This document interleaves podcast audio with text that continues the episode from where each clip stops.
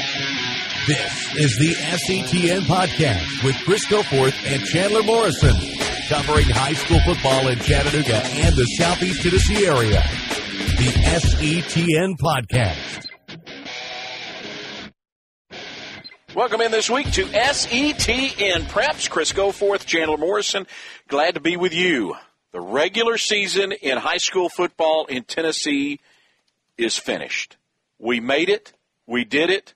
We got through it. 11 weeks of high school football is is in the books and now all the attention turns to what will be the final 5 weeks of this season. So Chandler, uh, I think a lot of people had questions. A lot of people said, you know, we were wrong for uh, wanting to see a season happen. And, uh, you know, for the most part, look, did we come through it completely unscathed? No. I think the people in South Pittsburg and the people in Red Bank, which I believe are the two programs in our area that were hit the hardest with this, not that they themselves necessarily were hit by it, but their schedule was impacted the most by it. Would would might want to argue uh, whether or not we came through it unscathed, but at the end of the day, um, we had a, you know, uh, I think all things being considered here, I think we had a pretty good season. Yeah, and I think the big thing was that you know I didn't I don't I don't think that I think we stated that we knew that we were going to get out of this thing unscathed. We knew there were going to be issues, and there were issues just about every week. There was at least one team that had their schedule affected, uh, whether it was a team out of our area, whether it was a team they played, whether it was a rival, you know. And I, I think that that was one of the things that we kind of learned in 2020 that it was big you know, and uh, it, it created for some interesting scenarios toward the end of the season there, especially in Region 3 3A, which I'm still kind of. Uh, I was kind of excited about, and then all of a sudden, uh, we'll talk about that later. But Brainerd lost that game, and you know, kind of made it made a way for Red Bank. But um, you know, it made some pretty interesting scenarios there at the end of the season because you had to look at it. Was, by the way, it was a headache for me and John to have to go through and try to figure out who was going to be in the playoffs and where they were going to be in the playoffs because sometimes we didn't have a result from a game. We didn't know if it was a COVID win or not or, or what it was, and it was all confusing. But uh, it's been a great year. It's just been a, uh, a hard year, I should say.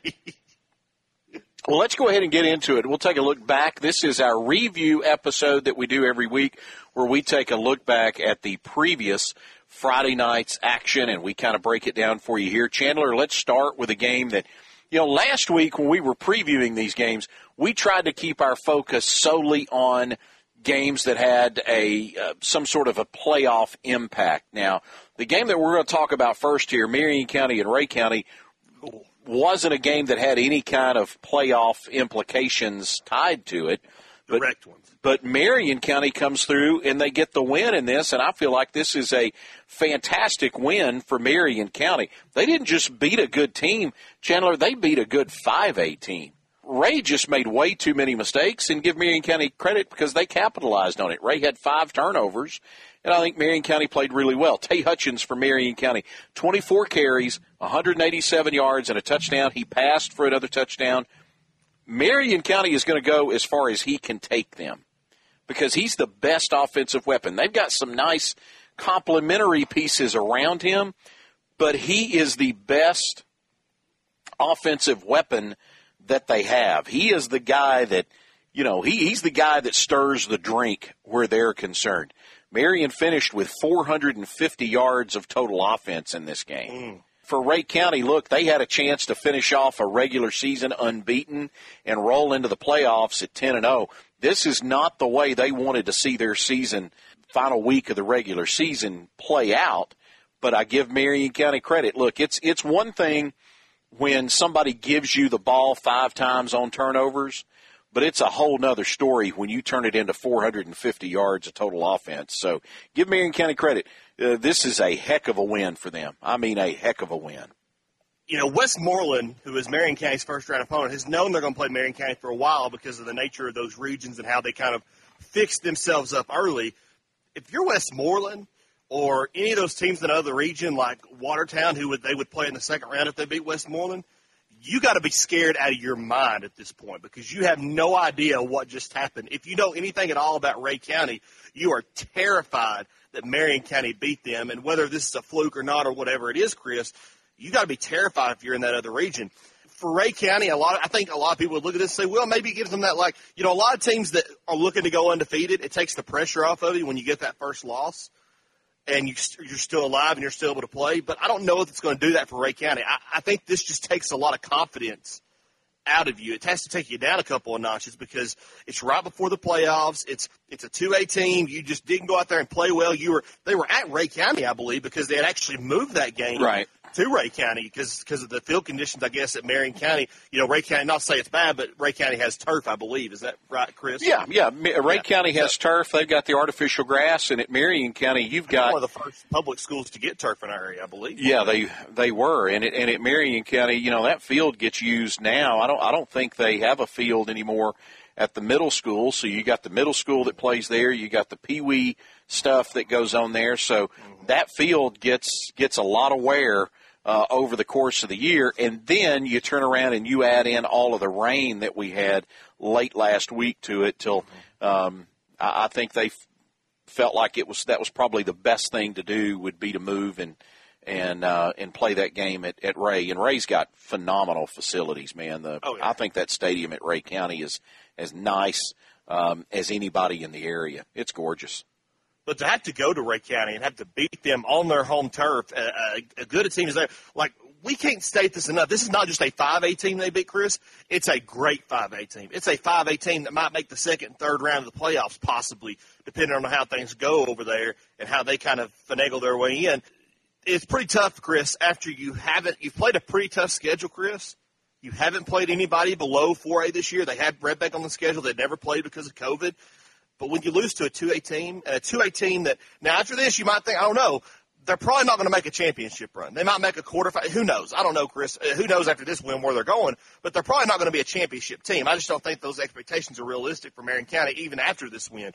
But uh, you know that's got to go down. A few nuggets on this one, Chris. Before I go on, the last time Rhea County lost to a 2A team or lower was 2002 and that was against Boyd Buchanan. They lost 39-20. The Bucks went on to be a state runner-up that season.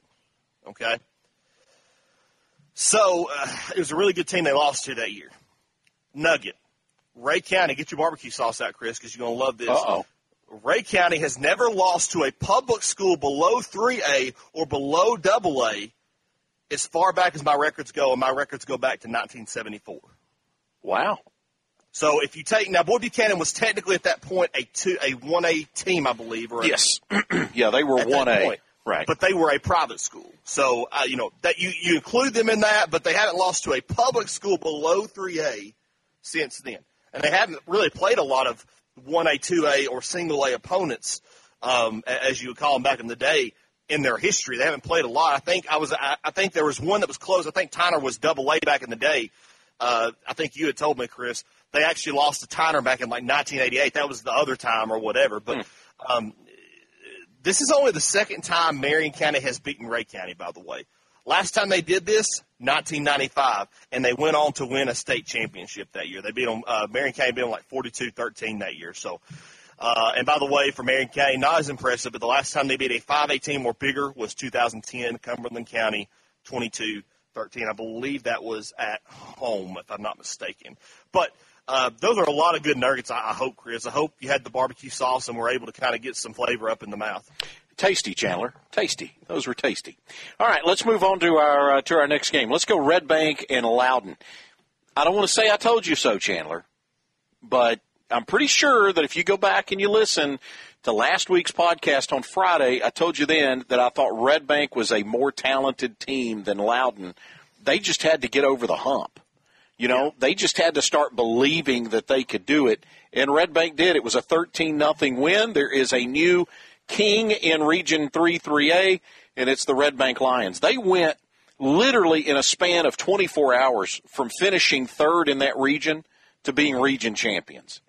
And I really think that all is right with the world because this is the way that it it's not the way that it should have played out, but the end result is what it should have been. Ray, uh, Red Bank is the best team in that region. They're the most talented team in that region. They're the most athletic team in that region. And this was the way it was supposed to go Red Bank was supposed to win the region title this year, and doggone it, at the end, again, it wasn't the road to the region title that everybody would have thought they would have had, but by golly, they got there. And I will remind people that Red Bank has not lost on the field yet this season. They are still technically an undefeated team because they don't take a loss for the COVID incident. Since they had COVID all three times they've had to cancel games, Chris, they technically never took a loss. The other teams just took a win. So they are still technically an undefeated team. I don't know how the TWS, I think that's the way the TSSAA looks at it. I don't want this to be lost on anybody. When you looked at that schedule for this season, Chris, did you ever imagine they, they would be able to go through that gauntlet undefeated, even if just like technically because they had certain games they couldn't play. Did you ever think they would be able to get through that gauntlet? Yeah, undefeated, Chris. Yeah, yeah. I oh, fully oh, wow. expected okay. Red Bank to be ten and zero.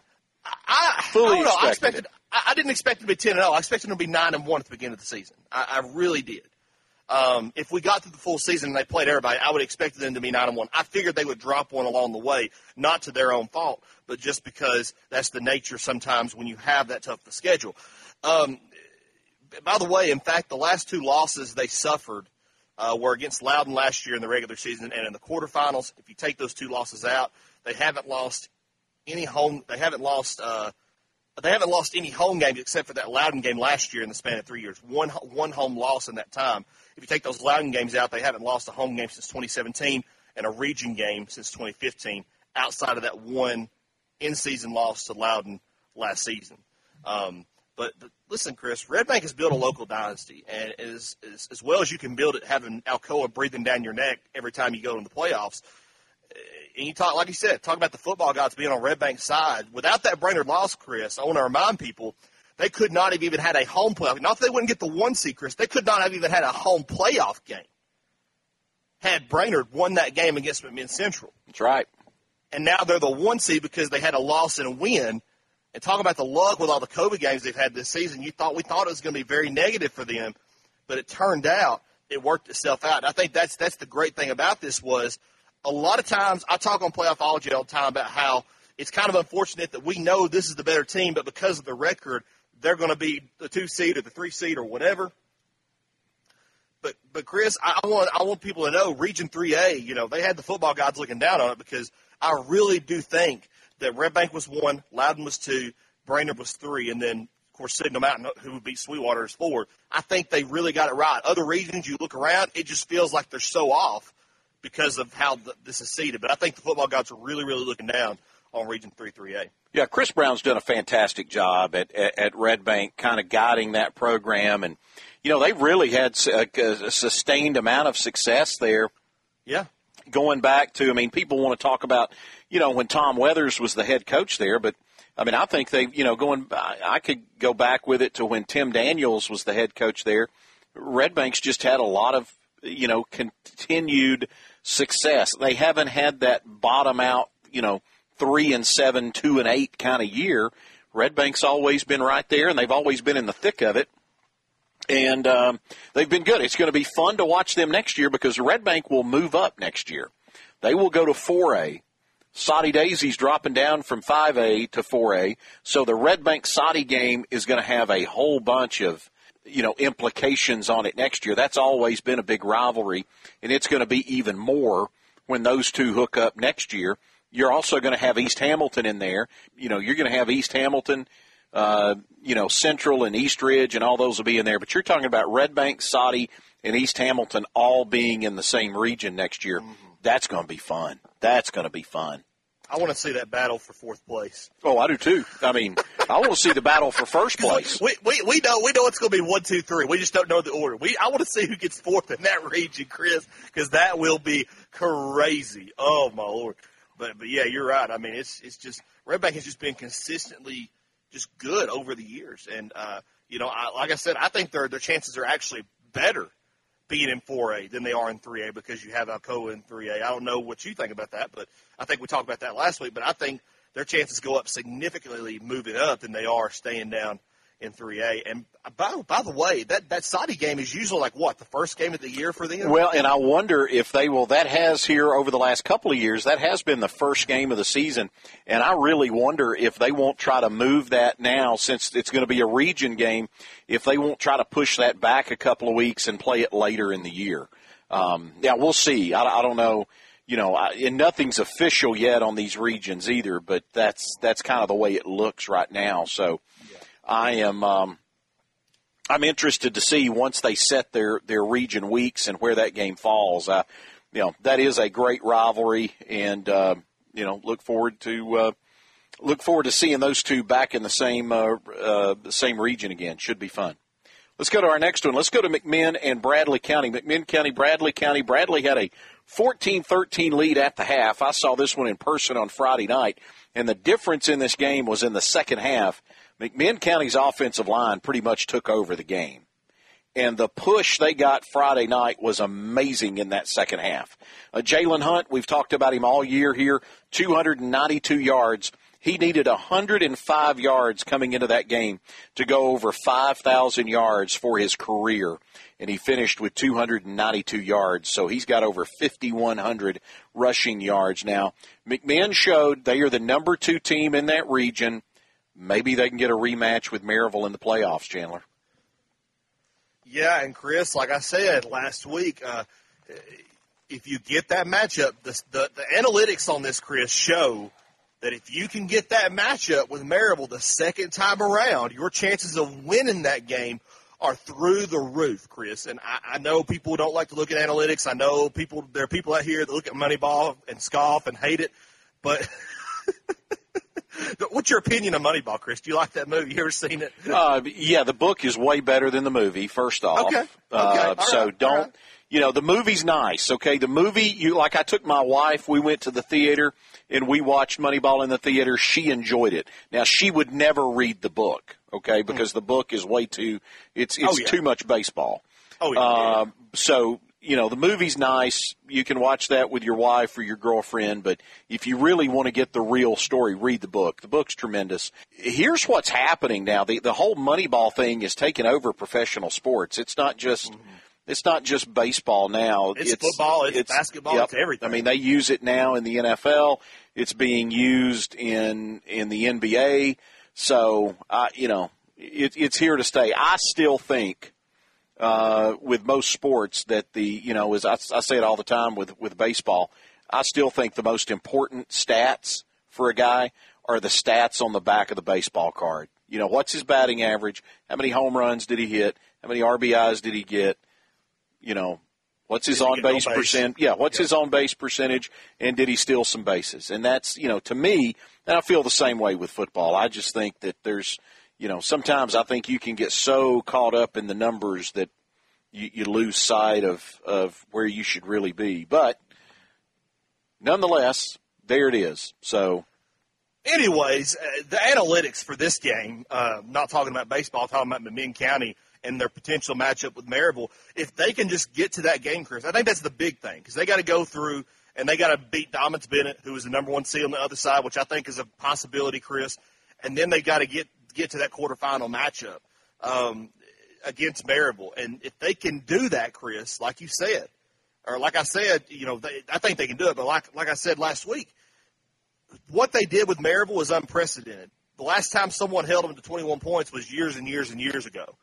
And the last time someone held them to under 30 points uh, in the season and then played them again, that other team won that second matchup. And it was hands down a blowout, Chris. So I, hope that they get into the matchup because I think the stats and the analytics here match up really well. And I think they can, I think, I think Bo Cagle and that staff is, they're really able to kind of analyze some stuff and just go in and fix what they did wrong. I think that's where they kind of – didn't get blown out by as much as Bradley Central did earlier, you know, a week or two earlier, because I think Bradley Central wasn't able to adjust as much to Maryville and as much they weren't able to adjust as much as Maryville did, right? McMinn County was able to adjust as much as Maryville did in the second half. Maryville just had better athletes on the field there in the second half. That's what it came down to. Yeah, well, Maryville had, remember now, Maryville had 12 guys that didn't play against McMinn because they had injuries. I mean, yeah. because of, of COVID or injuries. They had 12 guys out for that game. So, yeah. and, and also, too, I, I think that stylistically, McMinn County is a better matchup for Maryville than what Bradley is. Bradley mm-hmm. is, I just think going up against Maryville with the with a spread offense, you're not going to beat them. I think you have to play the way McMinn does. Time clock control. Yeah, exactly. I think you got to play. You got to shorten the game and run the football, and that's exactly what McMinn does. So I hope they get there. I hope they get back to them. I'd love to It- see it- them beat them. It feels to me like in 6A, Chris, you get a lot more because you have the athletes to do this, but you get a lot more of the spread in the 6A, like larger schools like that. That's why Rhea County is such kind of an oddity because they like to run the football a lot. But you get a lot of the spread, you know, in 5A that is. But in 6A, you get a lot of spread. I think that's why Maryville does so good is because they have the the spread. It doesn't come down to what you do. It comes down to most of the time. It comes down to who has the better athletes when Yeah. you're running the same thing. But- It's it's but all about the it's all about the Jimmies and the Joes. and, and and like you said, Chris, I think this came down to McMinn County's offensive line.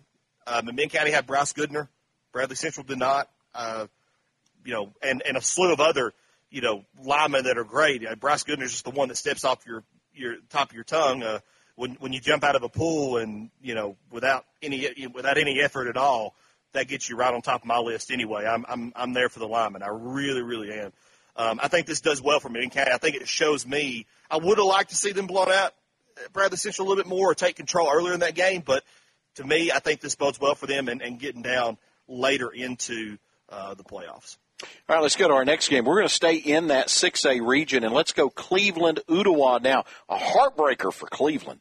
Uh, I mean, a heartbreaker for Ooltewah, rather, to see Cleveland come back and get the win the way they did. Ooltewah was leading late in that game, 30 to 22, and looks like they may be on their way to winning that game. And then Ooltewah's quarterback, Fisher Perry, was knocked out of the game. And when he went out of the game, that's when things kind of unraveled uh, for Ooltewah. And I certainly hope thoughts and prayers with uh, Fisher Perry, and I hope that he's fine. And because he's man, he's a special player at uh, at Ooltewah. So that give uh, uh, gives Cleveland the the final playoff spot there, and ends Ooltewah's season. And I give Cleveland credit because they made the plays at the end that they had to. They never gave up. They just hung around, hung around, hung around, and then when they finally got the chance to land the dagger, that's exactly what they did. So in 6A, it's Maryville, McMinn, Bradley, and Cleveland. Those are your top four that uh, that make the playoffs out of Region 2 6A. Cleveland just kind of let this game slip away before they came back, and it just felt like it was going to be all Ooltewah. Fisher Perry injury happens, and it just like it just turned the tide for Cleveland. This right here shows me that Cleveland has some, you know, Cleveland's always had some kind of grit to them this year. They've kind of won games that maybe they shouldn't. They had some overtime games. They had this, they had that. You know, to me, I, I really would have liked to see Ooltewah in the playoffs. I, I think that they can do some good things when they when it when it kind of clicks. Uh, but Cleveland gets the win. They're in the playoffs, and that's the second time that, that this game has been a factor in two years. The second time in two years that this game has been a factor in who gets that four seed, uh, just because of the way that region is. When you got Maryville at the top, it just it kind of closes everything up for everybody else because it's not a it's not like you can you know get one of the four seeds. It's like you got to get one of the two, one of the three seeds, and then you got McMinn Right. County and Bradley. And now it's like, oh crap, we got to get the we got to get one. There's only one seat left for all, for all the rest of us here. So you know, I mean, it's it's one of those situations. But hats off to Cleveland for doing what they did and uh, getting the win and ended up in the playoffs. Baylor and Brentwood Academy. This will be the uh, the last game that we'll take a look at this week uh, in our Week 11 review, final week of the regular season. Baylor had the lead, and then they couldn't hold on either. Brentwood Academy, the top ranked team in Division Two 3A, 21-20 was the final.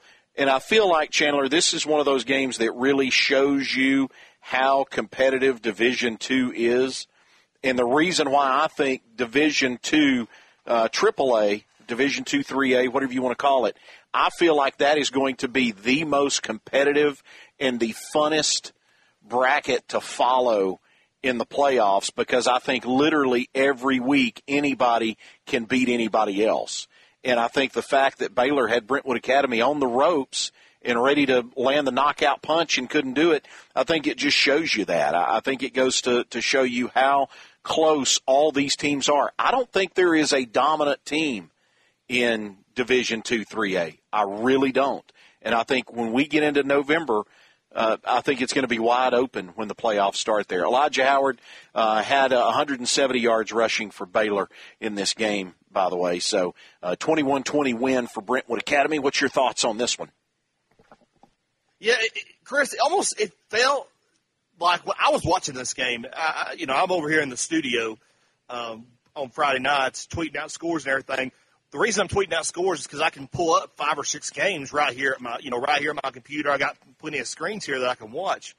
Um, and so I was watching this game, and I, and I kept getting drawn to it because it was like a knockdown, drag out, and then Baylor just kind of started pulling away. It just felt like Baylor was in so much control, even when they were up by a score. It felt like they were just such in control of this game, and, and that's what really kind of, you know, kind of threw me for a loop was that – Baylor was kind of in control. It wasn't the, oh, we're struggling. We're just trying to get by and trying to stay past. It was like we were in control. They were doing what they needed to do. The defense was stepping up. And to me, until that, like four, they were, they were in control for like three and a half quarters of this game. They were. Uh, you know, and then Brentwood Academy just has like two scores, you know, in the fourth quarter to kind of take that game back over and win it by a point. Chris, there, there's really not a, uh, a dominant team. The only dominant team I could think of was Christian Brothers. They were the one seed out there out west.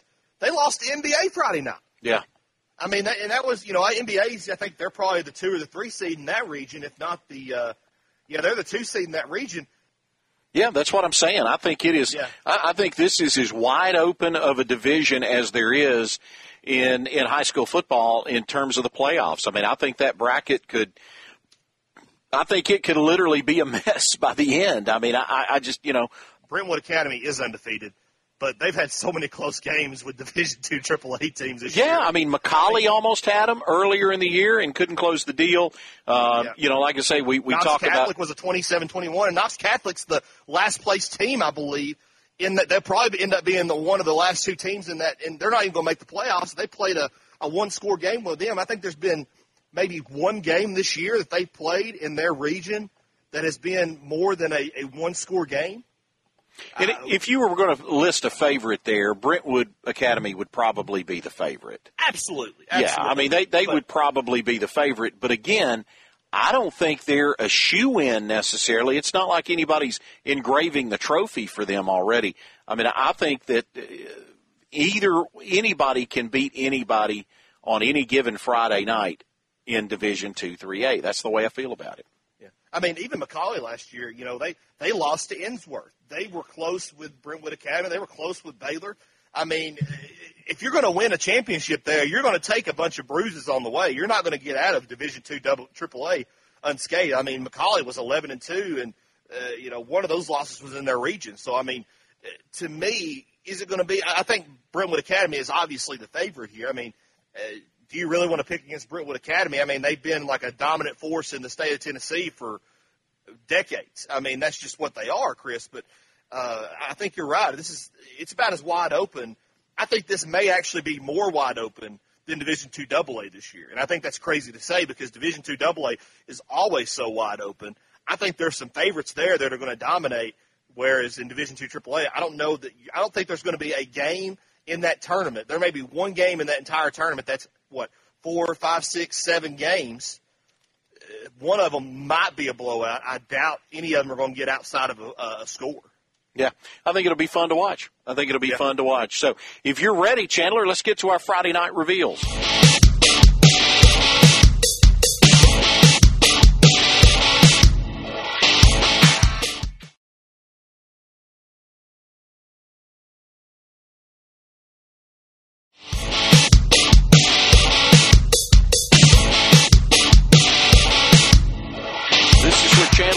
We go through and kind of tell you what we learned a little bit uh, on Friday night and things that were revealed to us.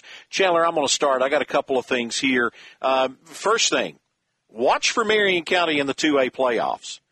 And I think I've said before, I didn't feel like this team had had the feel of a state champion team. But based off of what we saw from them Friday night and the way they've handled business here down the stretch of this season, I feel like this is a team that can they be a quarterfinal team in the 2A playoffs? Very much so. Very much so. I would not want to have to be, um, you know, Westmoreland or you know some of those schools that are going to have to come in and play them in, Watertown, uh, yep Watertown, Trousdale, uh, Tyner again possibly. I mean, I, I think Marion County right now is playing their best football. So watch out for them in the 2A playoffs. Another team Question to, for you, Chris. Do you think if Bledsoe County and Marion County had played in Week 11, that that score would be any different? Oh, I don't know. That's so that's so tough. I feel like Marion County. I think I really, I really think Marion County is the better team right here, right now. I kind of feel that win. Yeah, I kind of feel the same way. I, I kind of feel know. the I kind of feel the same way, but that's so hard to say. Oh yeah, Um, yeah, yeah. you know, it's it's just so hard to say what what would have happened. So, uh, you know, the fact is, when they played it earlier, Bledsoe County was the better team. I think Marion County has gotten better as the season has gone on. That's a sign of good coaching. And um, you know, we we've talked before about you know Dale Pruitt and kind of his pedigree as a uh, as a coach and, and all the things that he's accomplished. And you know, you got you got a guy like that. This is what you want to see, especially because you know he didn't get a spring practice. So you know, a lot of the things that they wanted to do at Marion back in the spring to have ready for August they were just trying to get implemented in August to be able to use. So literally, they are probably just now to the point of where they're starting to figure things out. And I think that's what we're kind of seeing from them now is you're seeing a team that is that is starting to peak late in the year. We'll see what it means, but again, they are, in my opinion, a team to watch out for in the 2A playoffs. Yeah, mid-season stride at the end of the season. That's Yeah. really what they're doing there, Chris. Yeah, congrats to Bledsoe County on finishing the season undefeated. That's awesome. Uh, congrats to Whitwell on getting a win and securing a playoff spot for them. Congratulations to Meigs County for finishing the season unbeaten. Congrats to Signal Mountain on getting a win over Sweetwater and getting that final playoff spot.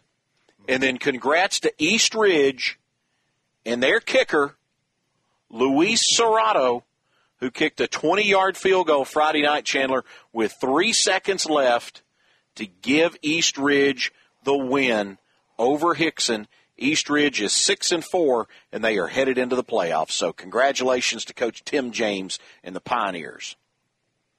Chris, I, one of mine was actually to talk about Hickson for a second. I feel like Hickson is almost there. Are you sold a little bit more that Hickson is kind of building up a little bit? Not that they're there yet, but that they're building up more than we expected them to this year? Uh, uh, Hickson is an improved team. Yes, there is no doubt. Hickson is. Um, they're they're a field goal away from going to overtime, possibly going to the playoffs. they are. I mean, they are. And and again, Hickson. and they lost the game, but Hickson is an improved team, and I think they are one to keep an eye on next year. Um, and remember, this is a team that their two best players transferred out before the season started. Imagine if you had the what, two wide receivers, right? Well, it was a quarterback and a wide receiver. Quarter quarterback and wide receiver. Imagine you have those two who have experience under their belt there going into this season. I, I can't imagine they missed the playoffs with those two. Yeah, I mean, that's- as close as they were this year. There's no doubt. The two kids they lost were difference makers. There's no doubt. No doubt. Yeah.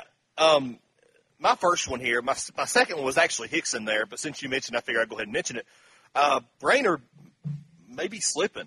Um, you lose a game now. Now I may be missing something.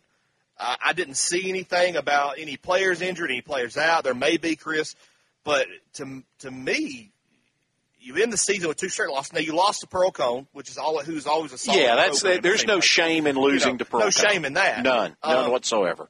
But then you lose to McMinn Central. And McMinn Central, for lack of a better term, love Derek Davis and them, but this year they've been a, a bottom feeder in that region. Uh, they hadn't had a win at all this this season in that region, I don't believe. Um, because I think the other team that was down there with them was Sweetwater, and of course Sweetwater just didn't win um, or won uh, beat them, I believe, in that game that they played. To me, Chris, I, it doesn't give me a lot of confidence because now Brainerd's going from being the two seed because they lose that game to now having to go on the road against uh, you know they have to play Smith County. I, I don't. I, you know, I don't know where Smith County is. I know they, I know they've been kind of up and down this season. I know they've kind of been dominant, and then everybody in that region four through A, as you'll learn, Chris, and all the people that listen to this podcast will learn. This, it's it's about to end. This roller coaster is about to end because they're about to get a whole new region next year, Chris. Because Upperman's going up and York is going down. It's a roller coaster, and every team in that region is a roller coaster except for Upperman and until last until this year, Sequatchie County because they seem to be the most consistent in there. And now you turn around, and it's just it's just all over the place. But anyways, Brainerd's going to have to go on the road to Smith County. That's quite a drive for Brainerd, and they did. I think they went to Tullahoma. That's even farther than Tullahoma for them uh, to go to Smith County. You know, I, I'm worried about Brainerd now because now they're going to have to play Red Bank in the second round if they do get past Smith County. Because you know, Yeah. there's no way Grundy County's beating Red Bank. I just, I'll just go ahead and say it right now. And, and then you've got to play somewhere in there. You- You're going to have to play Upperman or Loudon. I, you know, I, it it just turned really, really bad on because instead of getting Upperman in the second round and possibly a a a uh, uh, Red Bank in the fir- in the in the third round, now they're kind of now they're on the outside looking in. Really, is what they're doing. Yeah, and I don't, I don't know. I'm kind of with you. I, I don't know any details. I didn't get a chance to to watch that game. Hadn't talked to anybody that was there. That game between them and McMinn Central. I know this much. You know, McMinn Central held McMinn County to their lowest offensive output of the season mm-hmm. back in the first week. So I, think there's some pieces there for Derek Davis, and I, and I think Derek's one of the best coaches in our area. So I, I'm not surprised that they were able to step up and, and, and pull the upset. Brainerd's been a great story this year. Uh, they were a they have been really I think one of the more surprising teams in our area just how well they've played. I'm with you though. I think losing two straight this time of year that's not at all what you want to see and I hope they can get it back and get back on track soon because they've got a tough road to go in the playoffs. Smith County, that is Carthage, Tennessee, uh, where they have zero cell phone reception in that stadium. It is the worst. it is the worst place I have ever been to try to get cell phone service. I mean, it's it's god awful. It is Great traditional program there. Oh, they but have been. Gary Rankin Yeah, was the coach but- there. Yeah. yeah. Jimmy Maynard. but They've they've had some right. great they Call teams. it the, out there, they call it the bowl. Because That's it's, exactly it's right. Like, it's not like Sequatchie County where you're up on the hill or you're at field level and you can kind of walk around. Everything is downhill. You park downhill, you walk uphill, and then to get down in the stands, you have to walk downhill. So it's uphill both ways. for all for all the people that say that in, in the snow or whatever, it's not a great stadium to go to. I think I've only been to it once. Uh, constantly, when Sequatchie County would have to play them, my parents have had my brothers have been, have played at Sequatchie County over the over the past few years when they were in that region with them, and every year they have to go to Smith County, they hate it because it's such a walk, and of course, you know the family complains. You have the older people that you know they're having a hard time getting around anyway. It's just not a good situation. Uh, geographically, I should say that's the best way to put it, right, Chris? Yeah. No, it's it's not a it's not good. It's uh, cell phone I got some family out there, so I got to mince my words a little bit. Yeah, So- cell. I'll say it. Cell phone reception there is horrible. It's in the middle of nowhere. I still love my family out there if I'm you're not- listening to this. I, I won't be running for mayor of Carthage anytime soon, but Oh, boy. Anyways, um, last thing I got, Chris, um, uh, uh, Grace Baptist gets their uh, Grace gets a win, their their win to close out the season against Grace. I don't know if you saw it in Sunday's paper or not, but uh, Mark Wiedmer wrote a fantastic column about Babateka, who is the, the head coach at uh, at Grace, and about all that he has been through this season. This is a guy that back on Easter Sunday lost his home and the place that he works were both destroyed because of the tornado. And then on top of that, he had a whole bunch of kids quit his team. And so he dealt with losing his home, losing the school that he works structurally, and then having a whole bunch of kids quit on him. And so the fact that they have been able to hold it together as well as they have, um, to me, I just think that's fantastic. And for them to end on a high note, I thought it was it was a it was a rough season, but I thought it was a great way for them to end things. And it's a very good article in Sunday's uh, Chattanooga Times Free Press by Mark Wiedmer, who, um, if you haven't read it, I would encourage you to go pick that up, especially if you're a high school football fan. You'll uh, you'll appreciate that because that was a it's a great story. And um, man, they the the folks at Grace they've been through a lot this year. So for them to be able to pull that off, I thought it was a I thought it was a good win. Good win. Too many. By the way, too many schools with the name Grace in the state. No, you know, now that we've we've already had Chattanooga Grace. Now we've in, in Knox Grace. Now we've got Franklin Grace. Yeah, of course they've all been there for a while, but as the time goes on, you got Chat Grace and Franklin Grace who are in the same. They're all you know Division two schools. You got both of them who are in the same region, basically, because this is. I had never heard. I had never heard of Franklin Grace. It's actually until, Grace Christian. Both both the ones in Knoxville had Knoxville and Franklin had the same name. In fact, Grace Baptist is the the standout from those two because it's Grace Baptist. The other two are Grace Christian. That's one how we in Franklin, one in Knoxville. That's how we Baptist roll. Standing out. Standing out. Standing out. But, oh, but, but but seriously, uh, love a good casserole, Chris. For that, love a good casserole. exactly, don't you? I grew up half Baptist, half Methodist, so I love a good casserole. Yeah, what was the old Ray Stevens? Did you ever hear the, the Ray Stevens joke about he grew up half Baptist and half Catholic? He was a cactus. cactus. It was funny when Ray Stevens told it. Anyway, uh, but no, good. Congrats to those kids at Grace because that's uh, that's good. That's good. It's a good story. We got to get Coach Uteka to come on and uh, and spend some time with us. He is going to be at the top of of our short list of coaches that we want to talk to in the spring because that's Absolutely. a heck of a story there that they have had to go through this year. I mean, that is a uh, that's tough. I know it's been tough on him to have to go through and deal with that, and uh, but he's a class guy, and um, and good for them. I was glad they won. I really was. Always, yeah. That that was just a good win to see. It, it's always fun to see two schools with the same name play each other, and then one beats the other. You know, it just I'm just we didn't preview it, or else I would have said, "Who you got, Grace or Grace?" Great. Well, either way, I, I was going to be a winner, right? Yeah, yeah, yeah. All right. Well, that's going to do it for us, Chandler. You got anything else? Anything you want to add before we get out of here? Man, it's just it's been a great season. I, I I can't tell you, you know, it's it's been an interesting season. I'll tell you that. A lot of seasons we go through, you know, the first season we had on this show, Chris, I really loved it. You know, you kind of got a feel for how the season was going to flow a little bit. The second year, it kind of got to one the, the situation where it wasn't boring or anything, Chris. It was just we knew what was coming, and we knew because the schedule was the same and all that kind of stuff.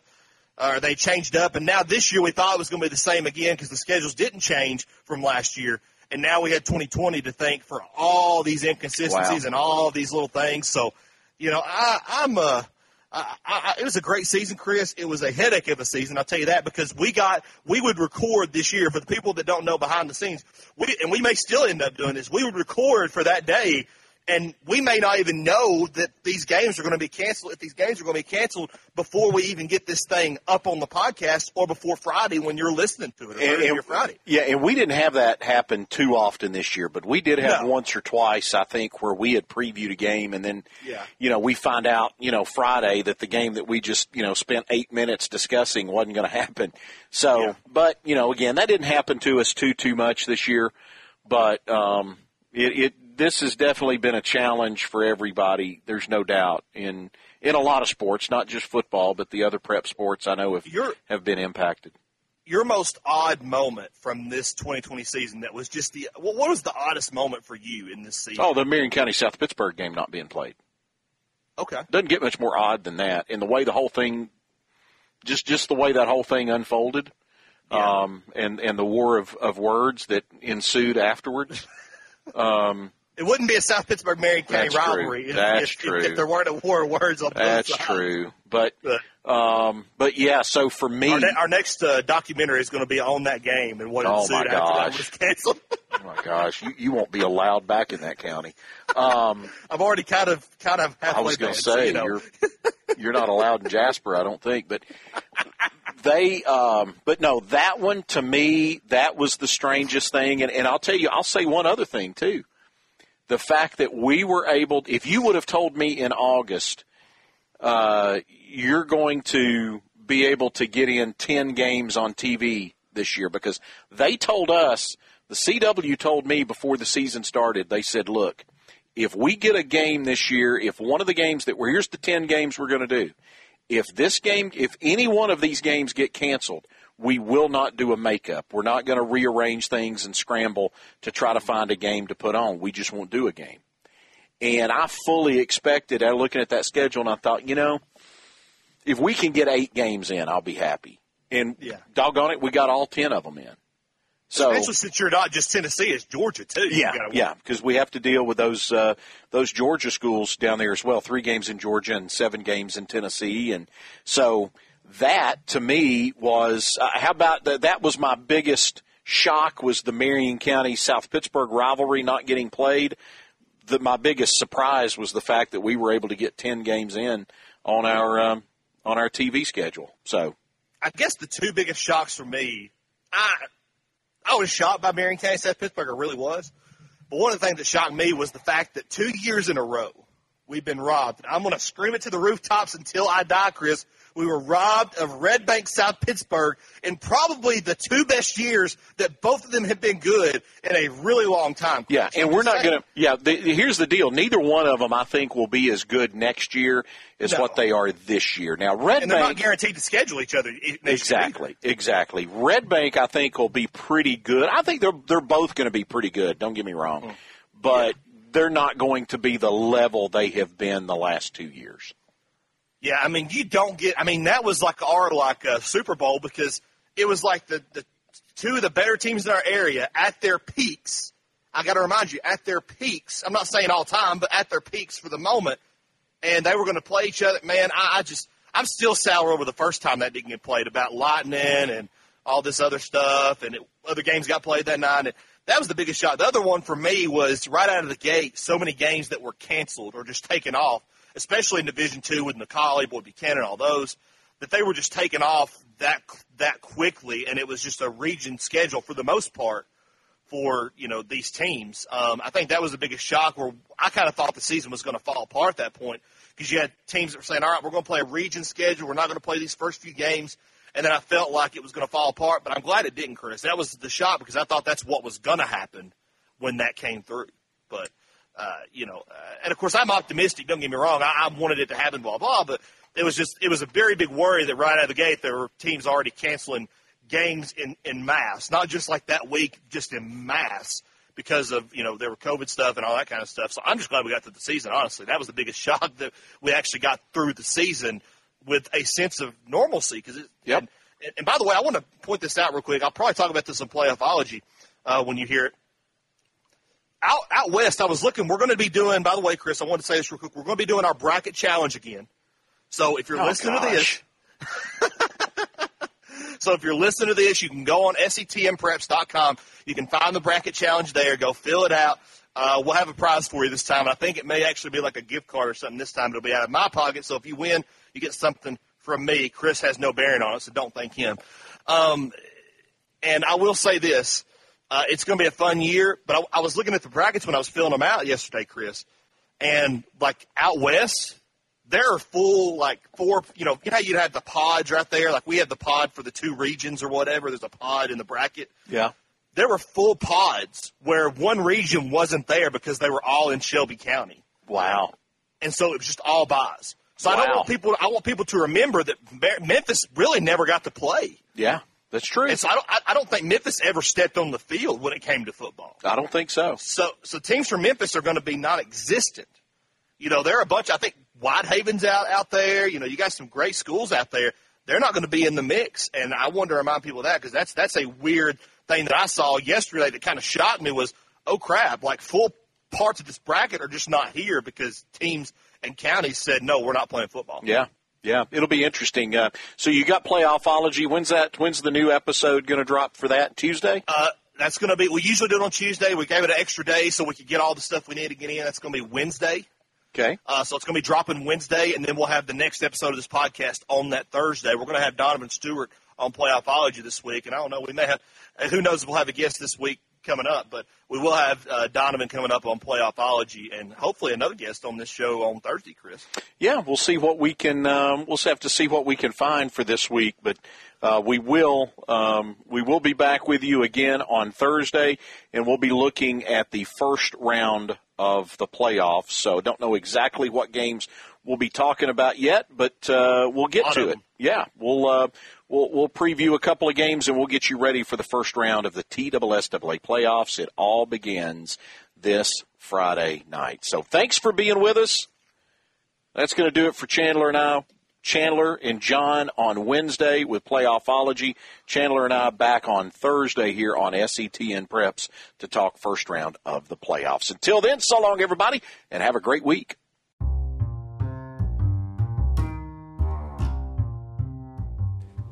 Do you ever feel like your voice isn't heard when you're listening to a podcast? You want to yell, you want to scream, or you just want to tell us that we're doing a good job, or maybe we might actually be right? Imagine that. Then go to anchor.fm. You can go on the app, you can go on the website, you can go right on your phone on the browser, and you can record a voice message. That's right, you can let your voice be heard on the SETN Preps podcast. Just go to anchor.fm and go to our page, SETN Preps, and you can leave a voice message and tell us what you think.